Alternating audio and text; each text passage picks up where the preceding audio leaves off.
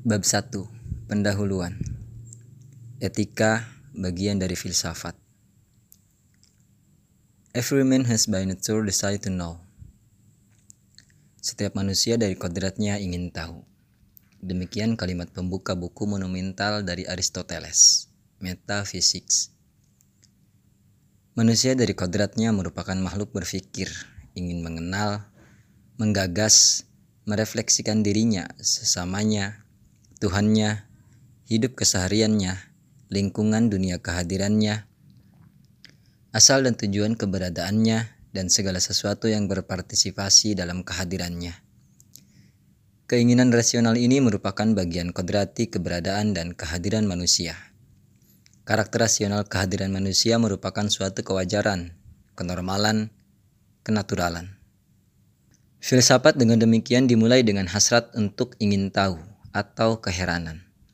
Dalam sejarah filsafat Yunani, keheranan ini ditampilkan sejak filosof pertama di planet bumi ini, yaitu Thales. Karena keheranan, Thales memikirkan asal-usul dari segala sesuatu yang ada. Demikian baginya segala yang ada memiliki unsur dasar yang menjadi asal-usulnya, yaitu air. Aktivitas Thales ini disebut aktivitas berfilsafat karena berupa suatu pencarian rasional oleh akal budi sampai ke akar-akarnya. Jauh sesudah Thales, Socrates akan menggeser perhatian dari pencarian rasional terhadap alam semesta ke seluk-beluk hidup manusia. Socrates menggagas pengertian hakiki hidup manusia, hidup bersamanya, dan tujuan hidup manusia. Wilayah-wilayah politik, etika, retorika, sastra, tata negara, bahkan Tuhan dengan demikian menjadi bidang pergelutan filsafat sejauh bisa didekati oleh akal budi.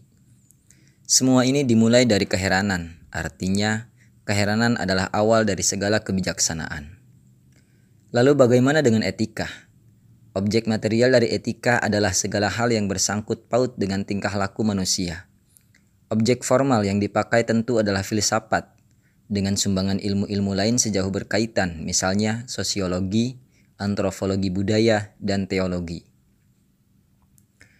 Dalam kaitan dengan ini, peran akal budi amat diminta. Mengapa? Karena setiap manusia dari kodratnya mempunyai desakan untuk mengenal, mencari tahu, dan mengajar pengetahuan. Sama persis dengan keheranan Thales. Manusia pada kodratnya adalah makhluk berpikir, kegiatan untuk mengetahui, mengenal, dan berefleksi merupakan bagian kodrati dari keberadaan dan kehadirannya sebagai manusia. Apa yang direfleksikan? Ia merefleksikan segala sesuatu yang ada di sekitarnya dan segala apa yang dihidupinya. Dalam apa yang disebut dengan kodrat natural untuk mengenal, dari sendirinya harus dipahami sebagai suatu pengenalan akan kedalaman, bukan asal mengenal. Manusia dengan demikian harus dikatakan sebagai makhluk pencari kedalaman. Dalam kaitan dengan ini, seorang filosof terkenal mendefinisikan manusia sebagai makhluk pencari kebenaran. Dari kesadaran sebagai pengembara pada wilayah kebenaran tanpa batas, dapat disimpulkan bahwa manusia sebenarnya terarah kepada kebenaran. Dia bukan makhluk manipulatif, koruptif, perusak, dan yang semacamnya. Artinya, manusia selalu berusaha agar cara berpikir dan tindakannya benar tidak sembarangan, dan serampangan. Benar berarti rasional.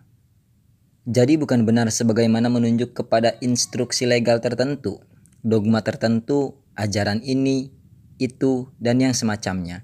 Benar di sini berurusan dengan prinsip ratio atau prinsip akal budi.